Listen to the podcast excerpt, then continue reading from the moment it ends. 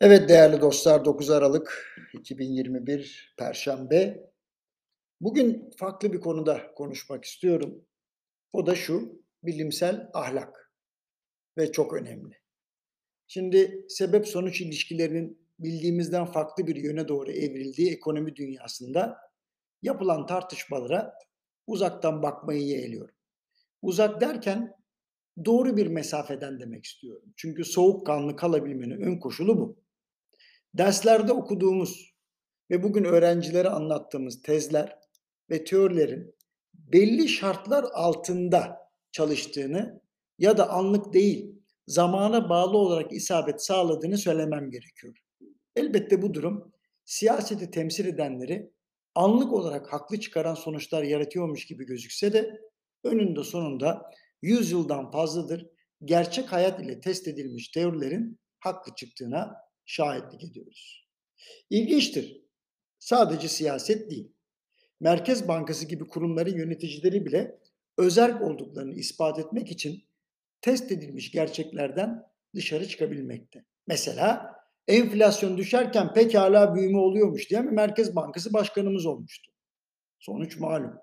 Yani hangi kesimi ya da anlayışı temsil ederse etsin gerçekleri eğip bükme sanatını herkes uyguluyor desem yanlış olmaz.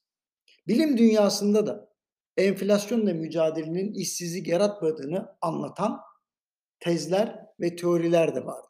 Çok iyi hatırlıyorum. Hatta ödüller aldı. Onu söyleyeyim.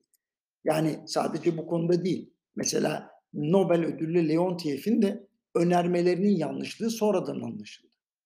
Ancak kabul ediyorum. Yeni fikirler eski fikirleri müzeye gönderdiği için çok ciddi muhalefet göndermektedir. Dolayısıyla bazen yeni bir teorinin kabulü yıllar sonra gerçekleşebiliyor. Yine de şunu tekrarlamak lazım.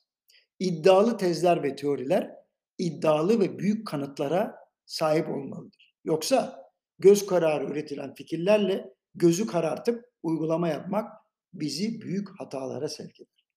Hatırlatayım.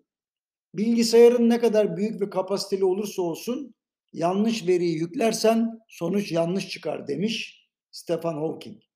Bu cümleyi 14. baskıya koşan iktisattan çıkış kitabıma eklemeyi bir görev. Yeni bir tez ya da teori üretmek için öncelikle doğru bir veri setine, bunun da üzerinde sadece doğruyu bulmak için çalışan bilimsel ahlak sahibi olmak gerekiyor. Matematik içinde ahlak barındırmaz. Ancak onu fayda sağlayacak şekilde kullanmak ahlaklı bir davranıştır.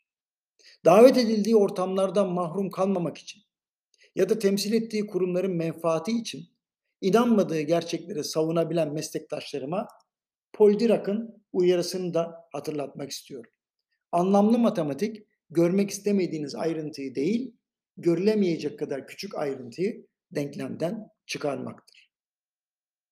Siz her zaman inandığınız doğruları savunun. Başkalarınınkini değil. Yarın görüşmek üzere dostlar.